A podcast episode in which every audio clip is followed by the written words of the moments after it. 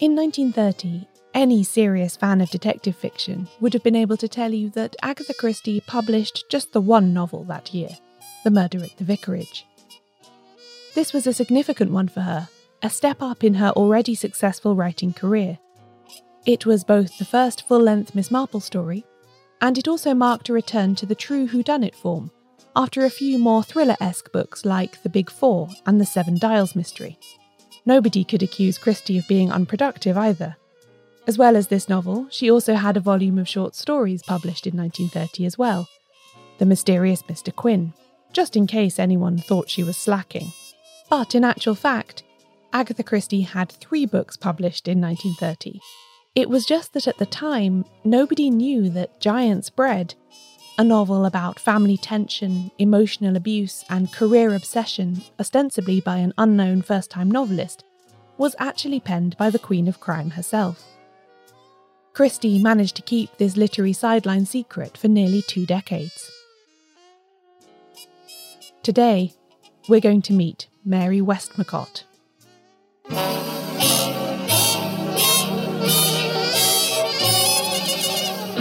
Welcome to Shedunnit. I'm Caroline Crampton.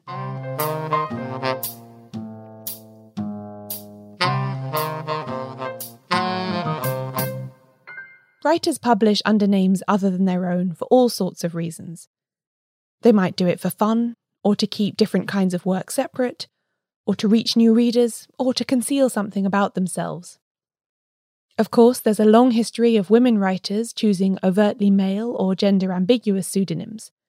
Mary Ann Evans, who wrote as George Eliot, and Charlotte Bronte, aka Currer Bell, are just two of the most famous examples. They did this because of prejudice against women both in the publishing industry and among the reading public. But that's not why Agatha Christie decided to debut a pseudonym almost a decade into her writing career. After all, she chose another woman's name, so she clearly wasn't that interested in concealing her gender, although some early drafts do show that she toyed with being Nathaniel Westmacott. Ultimately, though, she didn't stray that far when picking the name itself. Mary was one of her middle names, and Westmacott was a name she borrowed from some distant relations.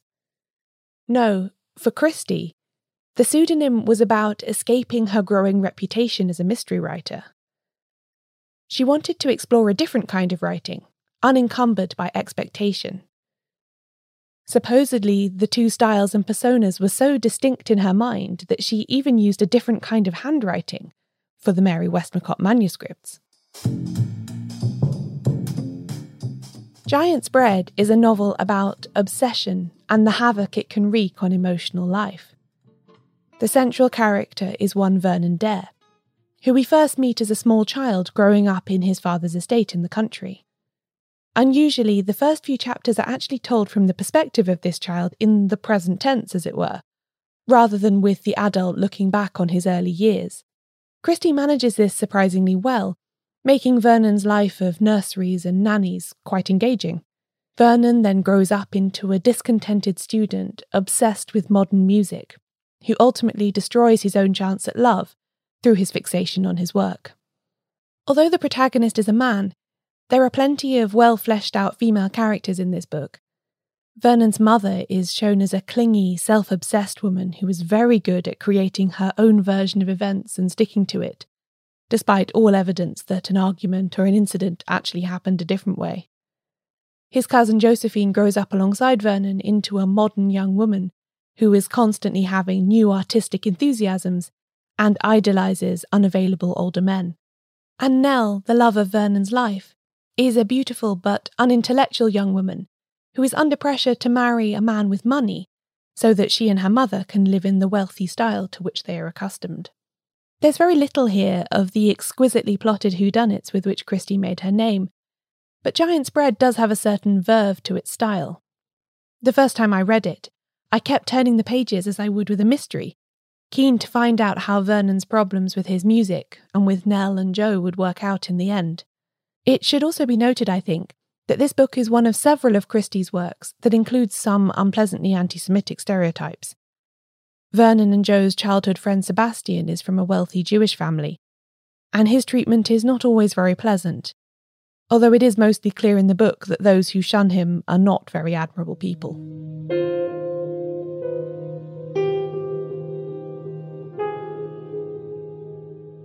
The critics were impressed by Mary Westmacott's first effort. The Observer called it, quote, ambitious and surprisingly sentimental, and expected that it would be very popular. Across the pond, the New York Times praised it with the weirdly backhanded sentence, quote, Her book is far above the average of current fiction, in fact, comes well under the classification of a good book. The critic noted that although the blurb teased readers with the fact that the author had already published half a dozen successful books under her own name, who she is does not matter because of the novel's quality.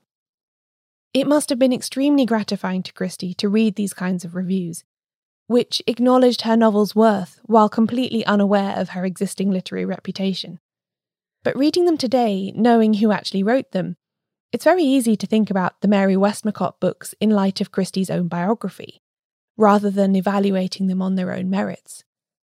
Plenty of what happens to Vernon in Giant's Bread has uncanny parallels in Christie's life, including his musical training and the fugue state or amnesia that he experiences after an accident during the First World War. Christie had some musical talent herself and studied singing in Paris in her late teens, and it seems plausible that she intensified this experience for use in the book. And of course, a fugue state was the explanation given for her infamous disappearance in December 1926, when she vanished for 11 days and eventually turned up staying in a Yorkshire hotel under a false name. I talked more about all of that in the fourth episode of this podcast, The Lady Vanishes. But without duplicating too much detail here, let's just say that many biographers down the years have made the obvious connection between Christie's amnesia and Vernon's. Christie never publicly wrote about that episode. She even draws a discreet veil over it in her autobiography, merely saying, So ended my first married life, rather than getting into any specifics. It's not surprising, therefore, without any more details, that people have turned to Giant's Bread for some hint of what really happened during those 11 days when Christie was unaccounted for.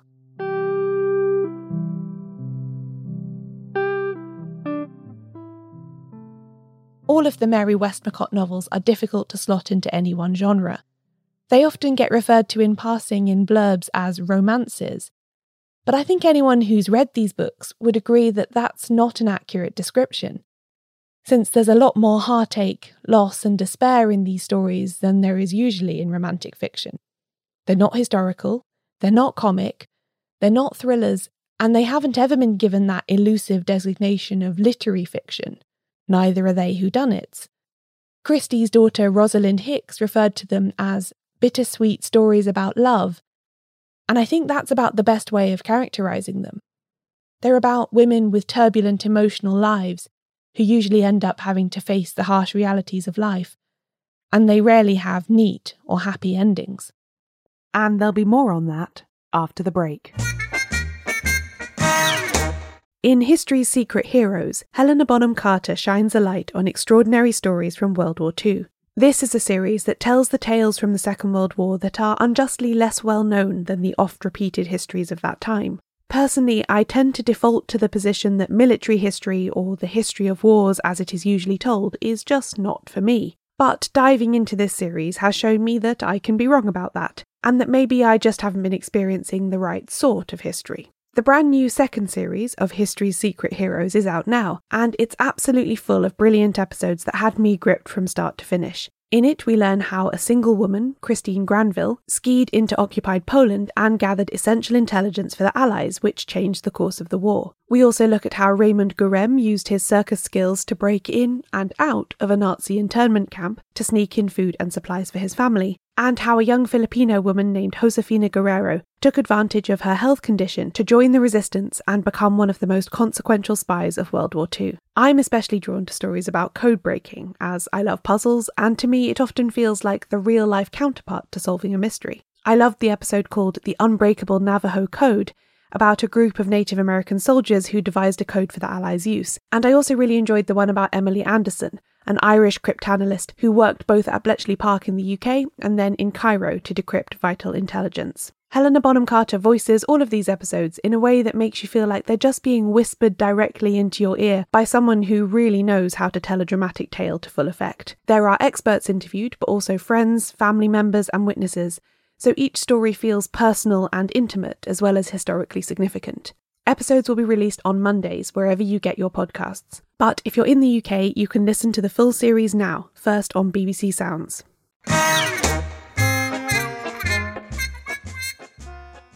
After the relative success of Giant's Bread, Christie didn't wait long before returning to the Westmacott pen name and style.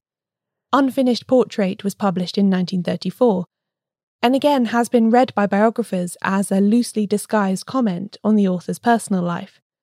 It concerns Celia, a woman who, at the start of the novel, is on the brink of taking her own life, and is only saved by a chance encounter with the male artist, Larraby, who narrates the book. It has a strong metatextual element, with Celia telling her life story to Larraby, who is then writing it out for another intended reader. Like Christie, Celia has been married to a man who swept her off her feet, only to leave her a few years later for another woman. In a direct parallel to Christie's own experience with her first husband Archie, Celia's husband Dermot asks her not to cite his mistress in the divorce paperwork, prevailing once again on the kindness of the woman he has deserted. By this time, Agatha had been happily married to the archaeologist Max Mallowan for several years. If we were to indulge in a bit of psychological speculation around this book, we might say that perhaps she was finally ready to process what had happened with her failed marriage in the previous decade, and Unfinished Portrait is the result of that.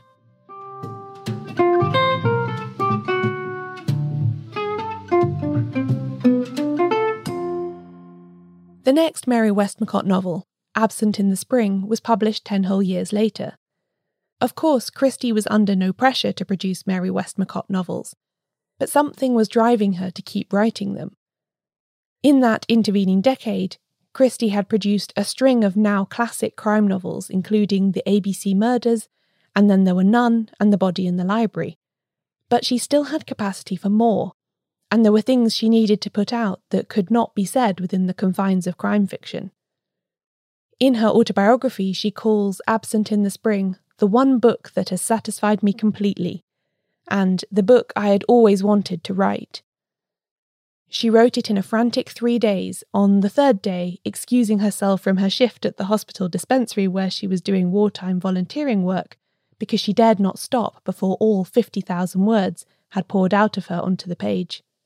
This story of a woman who has a very decided view of herself and her own life, only to have her entire self conception shattered when she finally has five days alone to herself, is probably my favourite of the Westmacott novels.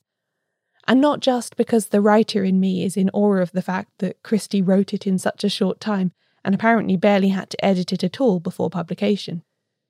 It's a strange, angular book, all told in the past tense. The heroine, Joan, is extremely unlikable, and there isn't much plot. Yet I still had that same frantic page turning experience with it as I did with Giant's Bread. Even when in disguise as Mary Westmacott, Agatha Christie knew how to hook her readers in. Her longtime publishers, William Collins, were never that enthusiastic about Mary Westmacott. After her editor completely misunderstood the plot of the fourth novel, 1948's The Rose and the Yew Tree, Christie begged her agent to find these books a new home. Collins have never appreciated the lady, she wrote to him. And in her autobiography, she says that they hated Mary Westmacott writing anything. However, Heinemann were delighted to have the new book, and they published subsequent Westmacott novels with enthusiasm, while her crime fiction stayed with Collins. Christie and Westmacott had different publishing requirements, it seems. Christie also writes in her autobiography that although one of her friends had guessed the identity of Mary Westmacott after reading Unfinished Portrait back in the 1930s, nobody else had twigged. That friend had recognised the way Agatha talked in some of the novel's dialogue, but she was alone in that. Perhaps there wasn't much crossover between fans of her mysteries and the readers of these new novels. Or perhaps it was just really hard to tell. From the vantage point of hindsight, I find it impossible to judge whether I would have been able to work out that Murder on the Orient Express and Unfinished Portrait were written by the same person, had I seen them side by side in a shop when they both came out in 1934. My hunch is that I would have had no clue, though. Although Christie even used another pseudonym, that of Daniel West, for the Westmacott publishing contracts, she wasn't able to keep the secret forever. The true identity of Mary Westmacott was revealed in 1946 in an American review of Absent in the Spring. Biographer Gillian Gill writes that Christie was wounded and outraged that the author's wish for anonymity could not be respected. She wrote to her agent that she really minded most about her friends knowing, because it was cramping to one's subject matter. She did not, however, abandon the Mary Westmacott name and re establish her anonymity through other means. Three more Westmacott novels followed over the next decade, with the last one, The Burden, published in 1956.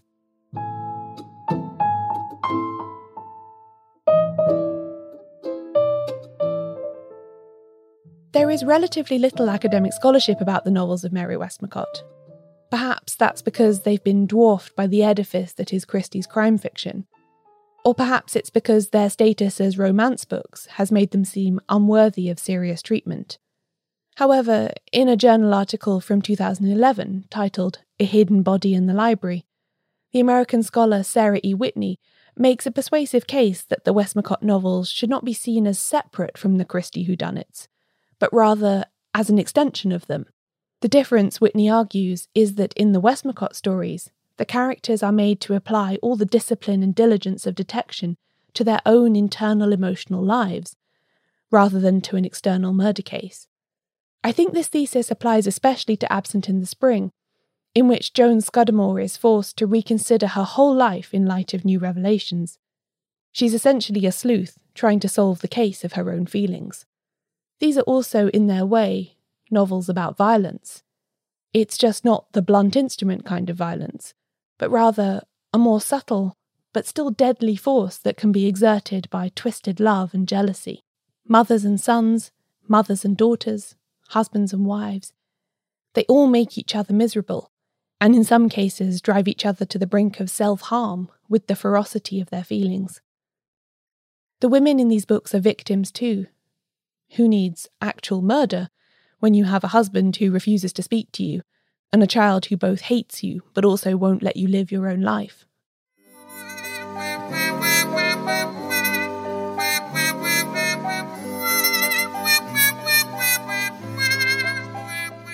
The American crime writer and critic Dorothy B. Hughes once wrote that the Mary Westmacott novels are six books which encompass some of the best of Christie's writing and in my time exploring them, I found that they deepened my understanding of Christie's work as a whole. There is sometimes a tendency to dismiss Agatha Christie somehow as a lightweight writer, and acclaim her only as a master of clever plotting. But I think these six novels demonstrate that there was a lot more to her skill than just ingenuity with alibis or motives. Now that I've had time to truly appreciate them all, I don't think you can truly understand Agatha Christie without getting to know Mary Westmacott too.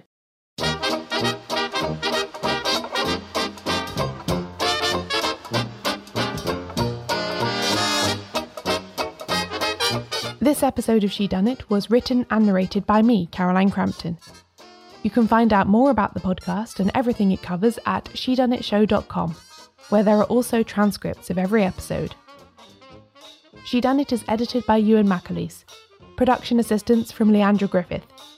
Member support for the Shedunnit Book Club from Connor McLaughlin. Thanks for listening. I'll be back soon with a new episode.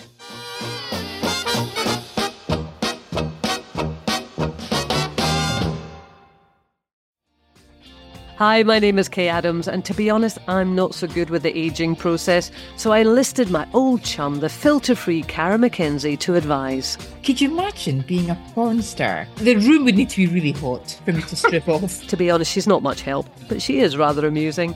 And along with some great guests Jo Brand, Andy Oliver, Anton Du Beke, Ruth Langsford, and Craig Revel Horwood, darling, we are learning how to be 60. Listen wherever you get your podcasts.